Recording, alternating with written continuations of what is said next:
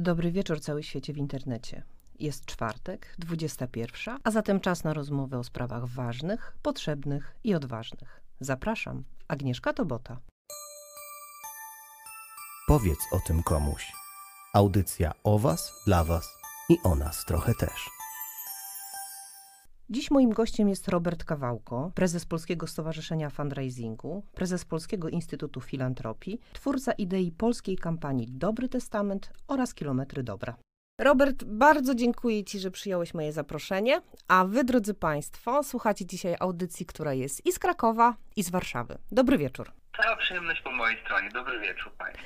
Robert, z grubej rury na początek, dla niewtajemniczonych naszych słuchaczy, prosiłabym Cię, żebyś wyjaśnił, czym jest ten zaczarowany fundraising, kto się nim zajmuje i czy można się go nauczyć? Fundraising to połączenie dwóch słów. Fund, czyli fundusze i raising, zbieranie. A więc chodzi o zbieranie pieniędzy i to ma być zawód, czyli to tak jak księgowa przychodzi do pracy po to, żeby faktury były e, rozliczone i podatki zapłacone. Tak, fundraiser ma przychodzić do pracy, żeby nigdy nie zabrakło pieniędzy na tą księgową i na całą służbę, którą ta organizacja ma wykonywać. No i e, kto to wykonuje? To są ludzie, którzy lubią ludzi. Cały ten fundraising to jest praca jak dyplomacji.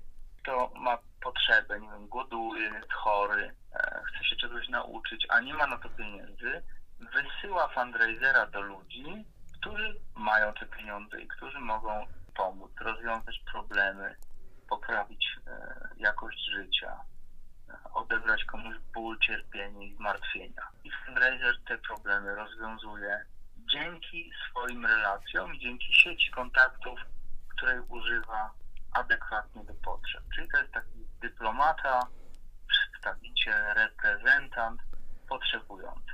O dobrym sercu, czy nie? Tak, ponieważ on y, zawsze, on, on, każdemu daje same y, korzyści i radości, czyli na końcu ten, który podarowuje, cieszy się nawet bardziej niż ten, który dostaje. I fundraiser umie to sprawić. Bo wszystko jest uczciwe, przejrzyste, udokumentowane. Nikt nie zapomina o wdzięczności i o darczyńcy. No to są takie relacje na najwyższym poziomie, o najwyższej jakości. I to daje radość. Robert, a można się nauczyć bycia fundraiserem? Jasne, bo tu chodzi o to, żeby zacząć służyć. Czyli fundraiser, który myśli ciągle o sobie, czyli mówi, ile będę zarabiał, czy to jest stresujące, czy to jest ciężkie, to on nie zostaje fundraiserem, bo on się zajmuje sobą. A taki, który powie, byłem w Afryce, bo widziałem na zdjęciach, jak ludzie noszą na głowach w bańkach brudną wodę i ją piją, a potem chorują i umierają i nie mogę spać. Ja zrobię wszystko, żeby mieli czystą wodę. I od tej pory zaczyna się służba. No i wielu ludzi ten cel osiąga, wykonuje, czyli na końcu są te zdjęcia i filmy, jak ludzie cieszą się, gdy wypłynęła z podziemi świeża woda. Robert, a gdzie szukać takiego dobrego fundraisera, wrażliwego, misyjnego, któremu chce się chcieć? Bo wiesz, to jest pytanie, jak patrzę na serwisy ogłoszeniowe, to ogłoszeń na fundraisera jest cała masa. To gdzie go szukać? To są ludzie, którzy już mają pewne przygotowanie, bo ono polega niestety na wychowaniu, czyli z niektórych domów i rodzin wychodzą ludzie wrażliwi, otwarci, sympatyczni, uśmiechnięci, a z niektórych domów niestety wychodzą ludzie skwaśniali, zgorzkniali, smutni, podejrzliwi, e, leniwi nawet czasami, bo, bo tak się nauczyli przez ileś tam lat swojego życia od małego. No więc wyszukujemy tych pierwszych, i tłumaczymy im, na czym polega ich praca, potem przygotowujemy ich, czyli szkolimy, a potem i o nich dbamy. Czyli patrzymy im w oczy, sprawdzamy, czy się dobrze czują, pomagamy im, chodzimy z nimi na spotkania, nagradzamy za sukcesy. I wtedy ten fundraiser mówi, ale mam super pracę, nigdy bym jej nie zamienił. I niektórzy zostają fundraiserami do końca życia. A mhm. niektórzy rzeczywiście mm, spróbują, niechęcą się, odejdą, ale trzeba też powiedzieć uczciwie, to, żeby fundraising się udał, to musi się odbyć spotkanie dwóch mądrych ludzi, czyli fundraisera i jego szefa. Dwóch pracowitych ludzi, dwóch zaangażowanych ludzi.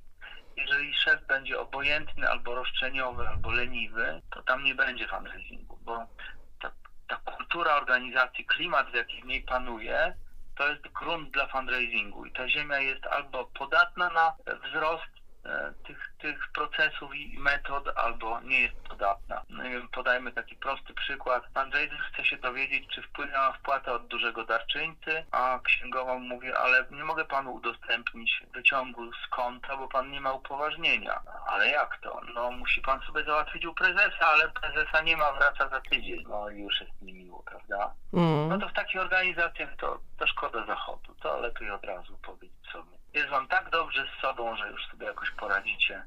Że nikt nowy nie wniesie nic dobrego z takim podejściem. Tak. Za- Zatrudnijmy jeszcze takiego fundraisera, który jest młody, który zarabia najniższą pensję. Mhm. A potem będziemy go szanować adekwatnie do jego pozycji i, i zarobków, prawda? Czyli w ogóle go nie będziemy szanować, bo on zawsze będzie chłopcem na posyłki, który zawsze przynosi za mało, który zawsze wie za mało, robi za mało i tak dalej. No i to nie ma żadnego sensu. Robert, a jak wynagradzać takiego fundraisera, żeby poczucie sprawiedliwości po obydwu stronach było? Zakładamy, że mamy świadomą, e, świadomego prezesa czy menadżera i mamy świadomego fundraisera. I zależy im na budowaniu współpracy, relacji, biznesu. Tak, więc są dwa kryteria. Nie ma żadnej kwoty uniwersalnej. Pierwsze kryterium jest takie, żeby fundraiser nie szukał pracy w pracy, czyli żeby powiedział, o mam taką pracę, że już nie muszę szukać. To wtedy on jest lojalny i, e, i uczciwy, prawda, a nie próbuje upiec drugą pieczeń przy okazji, chodząc na spotkanie na przykład. A po drugie musi być tako, mieć taką pensję, żeby był odporny na propozycje konkurencji. No bo sama mówisz, że ym, jest pełno ogłoszeń, że wszyscy szukają fundraisera. No więc jeżeli ktoś zarabia za mało, to po prostu odpowiada na jedno z tych ogłoszeń i jutro ma pracę. I idzie dalej. Tak, więc musimy go uodpornić dobrą pensją na zakusy konkurencji.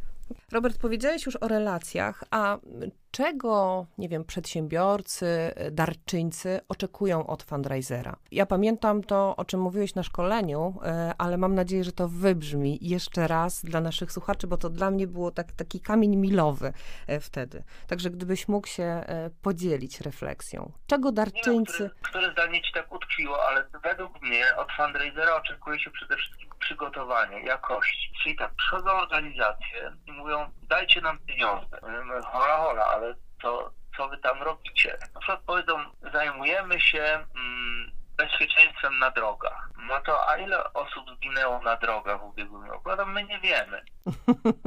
A, a kto już coś zrobił w tej sprawie do tej pory? A to my nie wiemy. No to, to my robimy. A na przykład ile będzie kosztować dotarcie do jednej osoby? A to my nie wiemy. No Mhm. to, to nie jest fundraising. To fundraising jest przygotowany, fundraiser jest przygotowany na każde z tych pytań, czyli my to robimy tak, że jak już wiesz na co zbierasz pieniądze, to to napisz na kartce, bo i tak wcześniej czy później ktoś ci powie, proszę mi to przysłać mailem. No to nie możesz wtedy zaczynać pisania, tylko masz to już mieć gotowe pod palcem do wysłania. A potem zanim zaczniesz to komuś pokazywać, czy nawet wysyłać, to weź troje znajomych, różnych najlepiej, kobieta, mężczyzna, stary, młody i niech zagrają rolę prezesa, który szuka wymówki, dlaczego nie dać na to pieniędzy. Jak ci wyprodukują 50 wymówek, a ty znajdziesz na nie odpowiedź i uwzględnisz to jeszcze z tym, co wysyłasz i opowiadasz, no to wtedy jesteś przygotowany.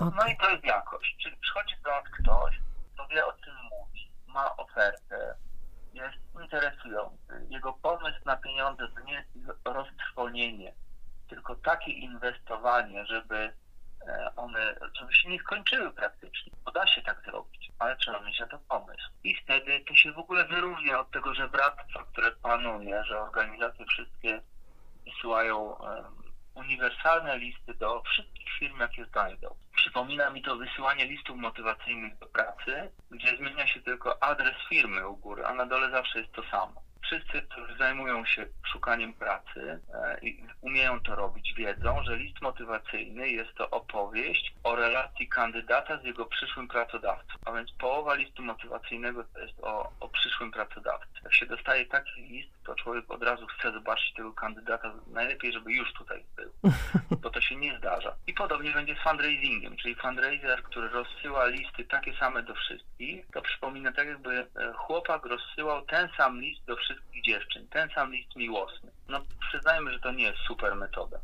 Ona Mm. zadziała raz na 100 razy, ale tu nie chodzi o raz na 100, tylko raz na 5, raz na 10 chociaż. Ale wiesz, Żeby to działało, to musi być indywidualne, spersonalizowane, napisane do konkretnego człowieka o tym, co on tam robi, ma i może. Wiesz, ja mam takie spostrzeżenia, bo też y, dzięki Tobie to nasze ogłoszenie o fundraisingu cały czas jest aktualne. Przychodzi do nas bardzo dużo y, aplikacji, też, ale jedna zwróciła moją szczególną uwagę właśnie a propos tego listu motywacyjnego, o którym wspomniałeś. No jestem super. Od trzech miesięcy pracuję w dwóch dużych organizacjach. Tutaj koordynowałam fundraising, tutaj czegoś tam się uczyłam. W ogóle wszystko było fajnie. Chcę zrezygnować, bo nie odpowiadały mi osoby, które tam pracowały. Powiem ci, e, zwróciłam na to uwagę e, ze względu na to, jak w dzisiejszych czasach, mając tyle różnych akcji, kampanii, można w liście motywacyjnym napisać, że no jestem wspaniała, najwspanialsza na świecie, a ci ludzie, z którymi pracowałam, to jacyś idioci. No ale bywa gorzej nawet. Ja miałem wczoraj rozmowę kwalifikacyjną przez telefon z kandydatką, która mnie po prostu zaatakowała i była bardzo agresywna. E, odmawiała odpowiedzi na proste pytania typu ile chce pani zarabiać. No i na końcu prezeska, która słuchała tej rozmowy jako obserwator, powiedziała, od początku wyglądało jakbyście się kłócili. No to umówmy się, że fundraiser nie jest kimś takim, kto wywołuje kłótnie, dlatego że ktoś chce go zatrudnić. Tylko to jest raczej ktoś, kto sobie zjednuje ludzi, kto jest sympatyczny, z kim chciałoby się dłużej rozmawiać. To jest dar, to jest umiejętność, to jest przygotowanie się do pracy. Bo są ludzie, którzy jak jeże od razu się najeżają, jak się cokolwiek do nich powie, a są tacy, których nie jesteśmy w stanie urazić ani zdenerwować, bo oni mają tak wysoką kulturę bycia, takie e, umiejętności interpersonalne, że, że to jest sama przyjemność z nimi rozmawiać albo przebywać. No i fundraiserzy to są przecież, z dyplomatami mamy tak samo, prawda? Jeżeli dyplomata jest konfliktowy, to zaraz go odwołają, bo będą na niego skargi. Jak dyplomata umie się zaprzyjaźniać z ludźmi, budować sojusze, no to odniesie sukces w tym zawodzie i będą go chcieli coraz wyżej windować. Popatrzcie na przykład na naszego ambasadora w Wielkiej Brytanii. Tak dobrze mu szło, że już jest szefem całego e, korpusu dyplomatycznego w MSZ. Już był za drogi, żeby go trzymać za granicą. Ściągnęli go z powrotem. Czyli w dyplomacji też można odnosić sukcesy albo porażki. Dokładnie tak. Robert, masz doświadczenia e, jak gdyby różne, znasz też fundraiserów e, z całego świata. Jak wygląda polski fundraising właśnie patrząc na twoje doświadczenia zagraniczne? Polski fundraising. Mhm. Znaczy jest coraz lepiej, dlatego że wszyscy zaczynają rozumieć, że to są inwestycje, że nie da się funkcjonować bez e, dobrych warunków pracy, bez reklamy, bez oprawy. No i to zaczyna wyglądać coraz profesjonalniej. Jednak to się znowu rozwarstwia, tak jak wszystko, gdzie są potrzebne pieniądze, albo gdzie się wydaje pieniądze. Czyli widzimy, że jedne organizacje są coraz bogatsze, a drugie znikają, bo to są te, które nie umieją podjąć tej gry, która teraz no, jest warunkiem skuteczności, czyli albo wychodzę do ludzi, zaczynam z nimi budować te relacje, zaprzyjaźnić się, sojusze, poparcia, no, albo siedzę w biurze i mam do wszystkich pretensje, że te barany nie rozumieją, jaki ja jestem wspaniały. No jeżeli ktoś tak uważa, no to niestety jego przyszłość nie wygląda różowo, a potem też teraźniejszość nie wygląda różowo. I myślę, że to już od dawna, od 10 czy 20 lat jest taka tendencja, że NGOsy upodabniają się do biznesu. Czyli jak do nich idziemy do siedziby, to dobra lokalizacja, coraz lepszy szyld, dobry ekspres do kawy, wygodne fotele. Ogólnie pracodawcy zaczęli rozumieć, że jeżeli nie będą konkurencyjni, to nie dostaną ciekawych ludzi do pracy i będą się ciągle sami z tym męczyć. I słusznie. Zresztą podam przykład. Wczoraj mieliśmy też kandydatkę do pracy jesteśmy przecież stowarzyszeniem, niewielkim stowarzyszeniem.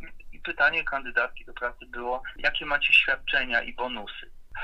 Mm. Jestem pewien, że to pytanie będzie pojawiać się coraz częściej. Czyli coraz częściej prezesi fundacji i stowarzyszeń będą musieli się zastanowić, czy nie podpisać jakiejś współpracy z siłownią, z przychodnią, żeby e, te warunki nie odbiegały od tego, co oferują korporacje. Tylko wiesz, z tymi benefitami, oprócz, y, nie wiem, pakietów medycznych, y, ja kiedyś testowałam właśnie karty y, sportowe w różnych konfiguracjach i później jak robiłam zestawienie miesiąca, to tak naprawdę ci korzystający albo ci, którzy powinni korzystać, wcale z tego nie korzystali. Jakieś tam były, wiesz, wyjścia... Ale to nie chodzi o to, tu chodzi o możliwość i mhm. o to, że jest się czym pochwalić na imprezie kolegom. Okej. Czyli oni to mają i też nie korzystają, a ja nie jestem gorszy. Ja też nie korzystam, ale mogę. No tak, tak. Tego nie wzięłam pod uwagę w tym momencie, ale być może jest jeszcze tutaj za wcześnie na to. Wejdźmy na stronę Stowarzyszenia Wiosna. Tam jest wprost w ogłoszeniach napisane pakiet pięciu albo sześciu świadczeń, które mają pracownicy. I to naprawdę jest, wygląda już bardzo korporacyjnie, ale widocznie działa, bo Wiosna ma duży zespół i, i ma dalej wyniki. Więc to, to być może jest jakaś droga, którą trzeba e, Obrać. brać poważnie pod uwagę. Tak. Mhm. Robert, w internecie istnieje wiele witryn, stron, za, za pomocą których możemy wspierać potrzebujących. Media też nas zalewają cały czas reklamami typu zbiórka, pomóż, dołóż cegiełkę, każdy grosz się liczy. A co jeżeli tych pieniędzy nie mamy, ale chcemy się zaangażować? Jak wtedy można pomagać? Czyli jak pomagać organizacjom niefinansowo. Mhm, tak? mhm. No więc tutaj są różne możliwości, czyli na przykład czas.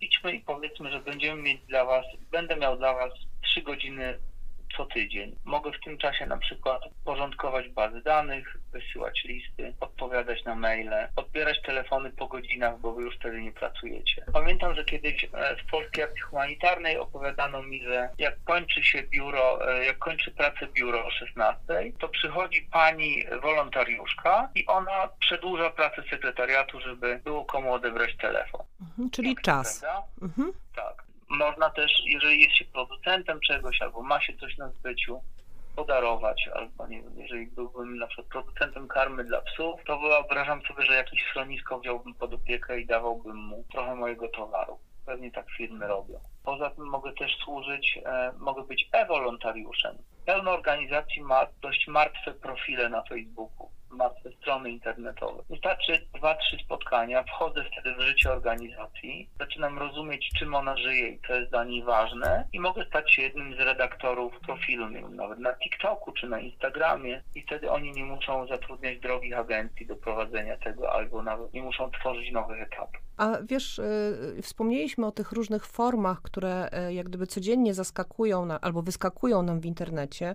ale wiesz, przebicie się z tą naszą prośbą y, jest niesłychanie trudne, bo jedni są podatni na emocje, inni na liczby, y, inni jeszcze fakty. Czy jest taki uniwersalny sposób, y, żeby trafić do naszego odbiorcy? Musimy pamiętać, że najskuteczniejszą formą fundraisingu jest zawsze spotkanie twarzą w twarz. Jeżeli uciekamy przed tym do internetu i wyżywamy się na Facebooku, a nie chodzimy do ludzi, nie dzwonimy do nich, nie prowadzimy prawdziwego dialogu indywidualnie, to wyniki zawsze będą niezadowalające, bo wtedy to przestaje być właściwie fundraising, a zaczyna być crowdfunding. A crowd, czyli tłum, jest anonimowy. Ja nie chcę być anonimowym darczyńcą zwykle. Znakomita większość ludzi chce zobaczyć swoją darowiznę na liście, swoje nazwisko, chce mieć z tego poczucie, że ktoś to zauważył, że ktoś to docenia, że ktoś okazuje wdzięczność. Jedna z organizacji zrobiła analizę listy, y, o, kto odwiedza jej stronę taką akcją y, zbiórkową. I okazało się, że 90% wejść to byli, byli darczyńcy. No i wiadomo po co tam wchodzą, żeby jeszcze raz odnaleźć swoje nazwisko y, i sobie na nie popatrzeć, zobaczyć, czy ktoś znajomy jeszcze nie spłacił pokazać tym znajomym siebie na, na tej liście. No, o, tutaj jest taka fajna kampania, a tutaj, o, też moje nazwisko jest y, i tam pewnie jeszcze inni są, a wy też możecie spłacić.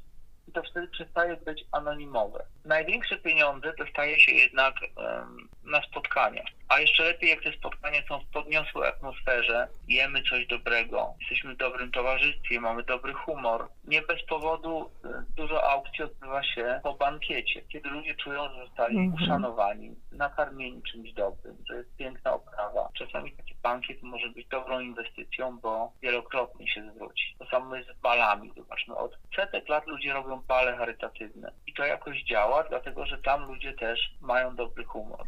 Mogą się oderwać od swojej pracy i codziennych trosk i pokazują swoją dobrą twarz. Nie zmęczonego pracownika, tylko hojnego darczyńcy. I my musimy takie okazje tworzyć. Czyli na przykład, jeżeli do tej pory wasze relacje z darczyńcami były oziębłe, zaproście ich jesienią na pizzę, zróbcie event mały, taką mini galę darczyńców. I przyjdą wszyscy, którzy, no wszyscy nie przyjdą, ale zaprośmy wszystkich, którzy już nam jakoś pomogli, czy to pieniędzmi, czy czasem, czy radą, czy czymś innym, pokażmy im siebie nawzajem, czyli żeby widzieli, że nie są jedyni, że to grono darczyńców to są ludzie ciekawi, sympatyczni, zaangażowani wtedy ich zaangażowanie też wzrośnie. Oni sami czasami wtedy podchodzą na takiej gali i mówią, czemu nie mówiliście, że potrzebujecie jeszcze tego i tego? Przecież moi znajomi wszystko to mogą wam dać. I nagle otwierają się kolejne drzwi. Relacje, relacje, relacje i jeszcze raz relacje. Bo to, co jest najważniejsze w życiu, to mamy czas.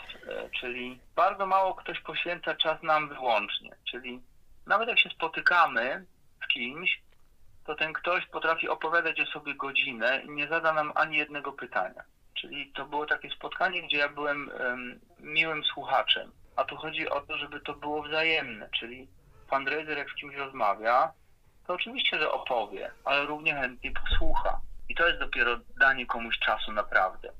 Czyli mogę powiedzieć, że wtedy daję komuś czas, kiedy się nim szczerze interesuję i kiedy odpowiadam na jego pytania, kiedy mm. mm żyję trochę jego życiem. I każdy z nas ma takich chwil za mało. Przychodzi fundraiser i to jest ten człowiek, z którym się rozmawia jak z przyjacielem od lat, bo on się wsłuchuje, on chce pomóc, on widzi różne rozwiązania i nam czasami doradza. Nie wiem, już słyszałem niedawno, parę tygodni temu o fundraiserze, który rozmawiał z jakimś lekarzem, który mówił, że za długo dojeżdża do pracy i że w tej przychodni chyba już długo nie popracuje. Ale ten fundraiser rozmawiał z innymi lekarzami w innym mieście, akurat w tym, gdzie ten lekarz mieszkał i skąd dojeżdżał. I mówi, ale tam się tydzień temu panu przecież zwolniło miejsce, bo tamten doktor przeszedł na emeryturę. No i ten doktor już tam pracował za tydzień, już nie musiał dojeżdżać. To przyznasz, że za parę złotych darowizny warto dostać taką radę. No, no oczywiście, że tak. No właśnie, to jest fundraiser. On przychodzi i on nie jest tylko po to, żeby brać, ale też po to, żeby wysłuchać, doradzić i tak dalej. Robert. Taki fundraiser, który chodzi po ludziach, jeszcze dokończę, to on zbiera różne ciekawe informacje. On wie więcej, on rozumie więcej, on ma różne rozwiązania. I czasem rozwiązanie jest proste, na przykład gdzie pani kupiła tą torebkę. Już jak powiemy gdzie, to też jest miło, prawda? Oczywiście, że tak. Oczywiście, no, no ten czas, o którym powiedziałeś, poświęcenie, tak. zaangażowanie się, bycie nie tylko ciałem, ale całym sobą, no to czyni nas wiarygodnymi. Daje prawdziwość tej naszej organizacji. To, że ona nie jest tylko właśnie, tak jak powiedziałaś, jakimś martwym tworem, który nie widnieje e, w internecie czy w tych mediach społecznościowych, tylko są tam żywi ludzie, którzy żyją też tą organizacją. To jest no. bardzo istotne. Robert, y, wiesz co, jedno takie pytanie, które mi się nasunęło, nie znalazłam żadnych informacji na ten temat. Wiem tylko, że podczas, po pandemii bardzo dużo organizacji zakończyło swoją działalność. A czy sama pandemia wpłynęła, jak wpłynęła na fundraising? Czy ty masz takie informacje? Znaczy na pewno masz. Oczywiście, że, że, że, to jest też tak, że suma pieniędzy na rynku zawsze jest taka sama. I one tylko się gdzieś przemieszczają. Niekiedy się ich więcej magazynuje ze strachu, a niekiedy się ich więcej wypuszcza na rynek, ale pieniędzy jest zawsze tyle samo. Teraz te pieniądze się przesunęły gdzieś. Czyli być może jedne fundacje zbierają więcej. Wystarczy wspomnieć zbiórkę Się Pomaga, która kupowała maseczki, prawda, i sprowadzała mhm. je z Chin. I zebrała chyba 200 milionów, jak pamiętam. A znowu są inne organizacje. Ja sam prowadzę fundację fundację, która ma kampanię Kilometry Dobra i my musieliśmy pokornie przyjąć niższe wyniki, dlatego że nasze pieniądze zależały od ilości imprez plenerowych, a to wszystko było zakazane. No więc my cierpliwie i pokornie znosimy już drugi rok pandemii, gdzie nasze wyniki były 4 czy 5 razy niższe, ale to nie jest tak, że zamykamy interes i zwijamy wszystko, co było, bo za, za dużo to nas kosztowało. Jest to dla nas zbyt wartościowe, żeby tak łatwo się poddać jesteśmy w rodzaju hibernacji, ale jak wszystko wróci do życia, to będziemy mieli zupełnie nowe pomysły dzięki temu też i mam nadzieję, że to eksploduje z powrotem. Jestem też gotowy psychicznie na 4 albo 5 lat jeszcze tej pandemii i, to mnie też nie zabije. Mhm. Trzeba szukać zawsze, bo to jest tak, nadal pewna liczba ludzi ma jakieś potrzeby. Być może trzeba zmienić po prostu trochę profil działalności, może trzeba odkryć nowe możliwości ale to się zawsze dzieje w dialogu z darczyńcami. Czyli jak tylko się, chodzę po domu i wymyślam, pełen frustracji, że to nie idzie, no to to nie jest droga. To trzeba wziąć ludzi, z którymi to robię i tak godzinę porozmawiać nawet przez telefon i tak poszukać różnych wariantów. I czasami z takiej rozmowy rodzi się to jedno zdanie, które powoduje, że już wiem, co będzie dalej. I wiem, jak tą fundacją zarządzać i jak przetrwać tą pandemię. Zresztą na przykład wczoraj Europejskie Stowarzyszenie Fundraisingu zaprosiło e, polskich fundraiserów na takie webinarium Fundraising w pandemii, bo to jest temat, który wszystkich dotyczy na całej kuli ziemskiej. Przecież a nawet wczoraj czytałem, że dostawy z Chin będą opóźnione, bo w Chinach jest lockdown i, i wszystko. Wystarczy, że tam się coś zmieniło, ktoś wydał jakieś zarządzenie i już w sklepach w Polsce za chwilę będą pustki. Więc to wszystko jest bardzo połączone i tutaj robienie z siebie cierpiętnika nic nie daje, bo tu wszyscy są na tym samym wózku i albo jestem walecznym wojownikiem, albo jestem ciapą, która się poddaje. To musimy wytrwać. A nie masz e, takiego spostrzeżenia, bo ja jak tak e, sobie obserwuję, oczywiście nie chciałabym się wymądrzać, bo też nie jestem ekspertem w tym zakresie, że ta ciapowatość, e, którą wspomniałeś, to też ona była wcześniej, tylko może trochę ukryta, że jednak właśnie, no wiesz, no pandemia pokrzyżowała mi to, nie mogę zrobić tego, nie mogę zrobić tamtego, ale siedzę i czekam, nic nie robię. I wcześniej to szło siłą rozpędu, ale no chyba ta siła rozpędu y, działała bardziej niż. Tu, tu nie chodzi bardziej o ciepłowatość, tylko o święty spokój i wygodę. Czyli, że ludzie się przyzwyczaili, że mają zagwarantowane dotacje na coś i nagle ich nie dostają albo już są dotacje na coś innego i zamiast się adaptować, próbować znaleźć rozwiązanie B, to się obrażają na świat, że im obcięto dotację. I to nie jest postawa kogoś, kto służy. To jest postawa kogoś, kto chce mieć święty spokój. Mhm. Trzeba zawsze zapytać moich beneficjentów, czego teraz potrzebujecie i jak mogę wam pomóc. I wtedy oni to mówią. Niektóre rzeczy są możliwe, niektóre niemożliwe, ale no bo wyobraźmy sobie hospicjum. Co się zmieniło w hospicjum? Nic. Ludzie mhm. tak samo potrzebują hospicjum w pandemii, jak poza nią. A może nawet bardziej potrzebują w pandemii, bo nie wszyscy mogą się kontaktować z chorym prawda? zwłaszcza jak jest starszy. I to jest jeszcze większa potrzeba, jeszcze większa konieczność służenia tym ludziom. Więc hospicja muszą po prostu dalej robić to, co robiły. Znaczy wiesz, ja widziałam też piękne rzeczy, które się działy przez czas pandemii, gdzie organizacje łączyły się ze sobą, uzupełniały się i swoim doświadczeniem, i rzeczami takimi niematerialnymi, barterowo wymieniały się. To było piękne. Ja sama też doświadczyłam w swojej organizacji takiej współpracy i powiem ci, że to jest niesamowicie budujące, że ludzie chcą się łączyć, bo w grupie siła razem możemy więcej, mamy więcej pomysłów, możemy dotrzeć do, e, nie wiem, na przykład da, większego darczyńcy, e, tutaj mówię o firmach. Także to też takie dobre rzeczy się działy, bardzo dobre tak, rzeczy się działy. Jedno. Moim zdaniem z tą pandemią trzeba po prostu nauczyć się żyć i traktować ją tak jak śnieg, deszcz i grad, bo na przykład, nie wiem, w Toruniu tydzień temu Wojtek Przybysz, prezes Wędki, Stowarzyszenie Wędka, odebrał autobus, który kupili po to, żeby jeździć tym autobusem i robić ciekawe zajęcia młodzieży, która nie ma pomysłu na siebie. I teraz ten autobus właśnie został wyczyszczony.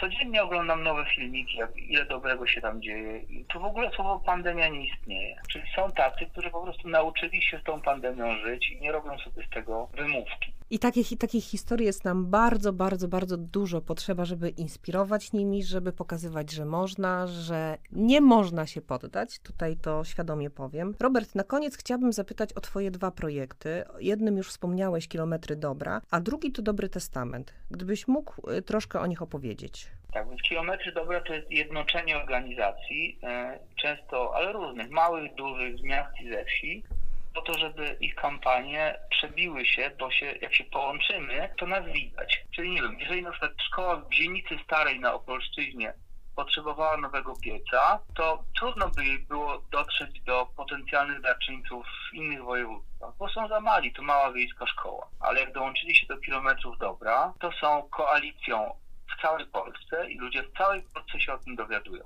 Ja teraz też jestem ich ambasadorem opowiadając o nich. E, I w tych kilometrach dobra zbieramy przez trzy miesiące pieniądze, przygotowując się do pobicia rekordu Guinnessa, który polega na układaniu złotówek jedna koło drugiej. Taki rekord świata pobili Austriacy i wynosi 75 kilometrów. E, szereg monet jedna koło drugiej. My chcemy ten rekord kiedyś pobić, ale żeby to się stało, to trzeba 3, 3 miliony 300 tysięcy złotówek ułożyć koło siebie. No więc ten rekord Guinnessa jest takim e, dodatkowym motywatorem, żeby więcej pieniędzy dla uczestników tej kampanii pozbierać. Trzeba tu od razu powiedzieć, że przez ostatnie e, dwa lata wygrywa Węgrów, czyli o. miejscowość wcale nie największa, tak? I tam jest takie stowarzyszenie Sponia, które wyposaża swój, za, e, mają taki ośrodek rehabilitacji i kupują do niego z kilometrów dobra co roku nowe wyposażenie. I to jest naprawdę podniecające i godne podziwu, jak ta ekipa Sponi pokonuje całą Polskę w kilometrach dobra już drugi raz pod rząd, a za pierwszym razem też byli na drugim miejscu. Więc to są tacy liderzy, ludzie, którzy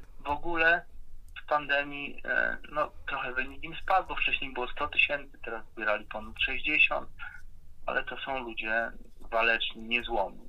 A jak dołączyć? Dobra, to, to ja, no właśnie, wystarczy wejść na kilometrydobra.pl e, i napisać do nas maila, a my wysyłamy wszystkie informacje, jak to działa i kiedy się zaczyna. Kolejna edycja będzie dziewiąta, już dziewiąty rok to będzie od 1 marca się rozpocznie. No, mieliśmy już do tej pory nawet 50 organizacji w jednym roku. Ostatnio jest ich kilkanaście w tej pandemii, ale wierzymy, że znowu to wróci na, na poprzednie poziomy, jak się skończy wirus. I druga kampania nazywa się Dobry Testament i tu polega to na prostym zachęcaniu ludzi do pisania testamentów. I teraz niektórzy powiedzą, Pan mi życzy śmierci. Mówię, ależ skąd? Wystarczy wiedzieć, że ludzie, którzy mają testament, żyją o 8 lat dłużej. Średnio. Więc gdyby chciał sobie ktoś przedłużyć życie, to trzeba wziąć kartkę, napisać testament albo pójść do notariusza i zrobić to u niego to są jakieś grosze typu 120-150 zł i mamy testament sporządzony prawomocnie, zarejestrowany w rejestrze notarialnym, czyli nigdy nie zginie i mamy święty spokój. Rodzina nigdy nie pokłóci się o to, co po nas dostaje, a my mamy poczucie, że czynimy zgodę w rodzinie i że zostawiamy po sobie porządek. I takich kampanii na świecie jest kilkanaście, bo na całym świecie ludzie już dawno odkryli, że ci, co mają testament, to są ludzie o wyższej klasie. Mówię też, że nie należy pisać testamentu w wieku, kiedy się nigdy nie umiera. No i to wtedy już wszyscy wiemy, kiedy należy napisać testament. Odpowiedź zawsze. Zawsze, tak, tak. Tutaj świadomie trzeba dzisiaj. użyć. Najlepiej dzisiaj napisać testament i wtedy od razu jestem kimś, kto należy tam do 5% najlepiej zorganizowanych Polaków które się martwią mniej, bo nie martwią się, co będzie, jak odejdą. Wiadomo, co, co będzie. Tam jest wszystko napisane. Dokładnie tak. Robert, bardzo serdecznie dziękuję Ci za tę rozmowę. Uwielbiam Cię słuchać, bo to Twoje praktyczne doświadczenie pokazuje, że ten fundraising nie jest dla Ciebie pracą, ale jest Tobą. Po prostu. Znaczy, to jest naprawdę pomaganie ludziom. Na różny sposób. Czasami tym, którzy nie wiedzą, jak prowadzić organizację, czasami tym, którzy nie wiedzą, po co pracują i co mają zrobić z tymi pieniędzmi. Naprawdę są tacy ludzie, którzy mówią, no ale ja już mam wszystko, po co, po co mi tyle pieniędzy? No i wskazujemy im ciekawy cel i ich życie nagle nabiera sensu. Widziałem takie historie wiele razy. To jest też odkrywanie ludziom, że dobro powraca, jak się podzielą tym, co mają, nawet gdyby tego było niewiele, to to do nich wróci, a jeszcze przy okazji e, wychodząc zmieni coś u kogoś innego, zwykle na lepsze, prawda? Dokładnie. E, czyli na to, to wracające dobro jest ciągle odkryciem dla wielu osób, bo go do tej pory nie poznały w ten sposób, że to, że to wraca.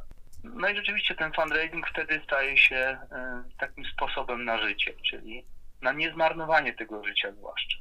Dokładnie tak. No pięknie to podsumowałeś na koniec. Ja liczę, że jeszcze dasz się zaprosić e, do rozmowy. E, zawsze z przyjemnością. Zawsze z przyjemnością. Bardzo Ci dziękuję. Życzę Ci dobrego dnia. Życzę, żeby w Krakowie było pięknie. Jest pięknie, ale żeby było może jeszcze piękniej. Tak.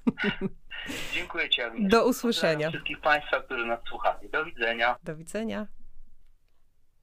Państwa i moim gościem był Robert Kawałko, prezes Polskiego Stowarzyszenia Fundraisingu, prezes Polskiego Instytutu Filantropii. Subskrybujcie kanał Fundacji Art na YouTubie i bądźcie z nami w każdy czwartek. Zapraszam na rozmowy z fantastycznymi gośćmi, nietuzinkowymi osobowościami, ludźmi, którzy z pasją działają w bardzo różnych dziedzinach. Do usłyszenia. Agnieszka Tobota. Podcast Powiedz o tym komuś to projekt Fundacji ART, która od 2008 roku pomaga osobom w kryzysach doświadczającym przemocy. Udzielamy bezpłatnego wsparcia psychologów, pedagogów, terapeutów, prawników, coachów. Teraz Ty też możesz wesprzeć naszych podopiecznych. Wejdź na stronę www.fundacjaart.pl i zobacz, jak możesz to zrobić. Projekt współfinansowany przez Urząd Marszałkowski Województwa Mazowieckiego. Powiedz o tym komuś. Audycja o Was, dla Was i o nas trochę też.